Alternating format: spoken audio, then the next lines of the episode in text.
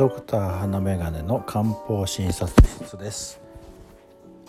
症例検討を通して漢方を学ぶ証券漢方の4回目。ある程度の年齢になってくると関節の痛みを訴える方が増えてきます。今回は両膝の痛みを訴える方を見てみましょう。症例は60歳の女性。主訴は両膝の痛みです。起用歴は高血圧症。原病歴。半年くらい前から両膝の痛みが出現しました。整形外科クリニックを受診しました。膝のレントゲン写真を撮ると関節面が少し傷んで狭くなっていると言われ軽い質関節症と診断されました。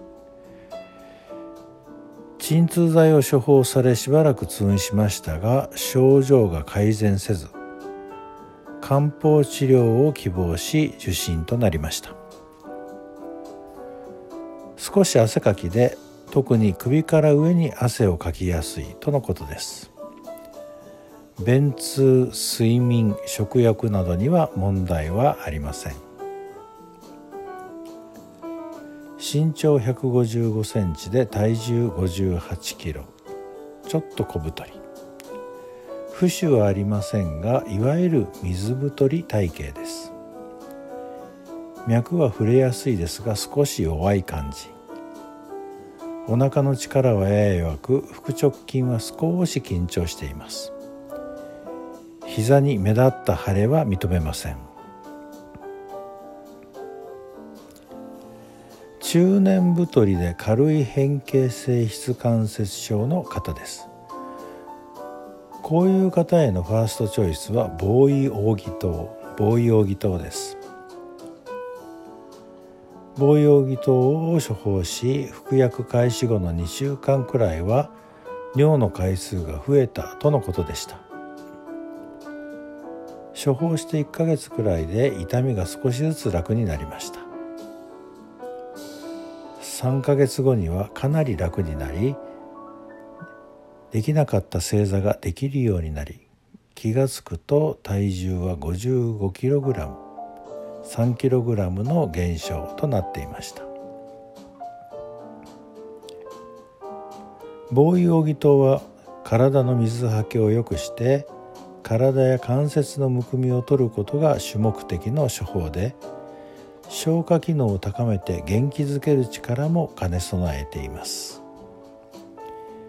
気虚つまり元気がない人で衰退つまり水バランスが崩れているといった方に使う包材です。また汗のかきすぎを穏やかに抑えてくれます。水バランスを整えてくれるのは防衛奥義術消去の生薬です。奥義と術は汗を止める方向に働きます。奥義術体操肝臓は元気付けとして機能します。防衛には痛み止めの働きも期待できるとされており関節痛などに利用されるわけです。ただ汗を止めると言われるのですが汗を止める効果が実感できるような症例を私はまだ経験していません。保険適用は色白で筋肉が柔らかく水太りの体質で疲れやすく汗が多くおしっこの量が少なめで下肢に浮腫をきたし関節痛のが腫れて痛むもの。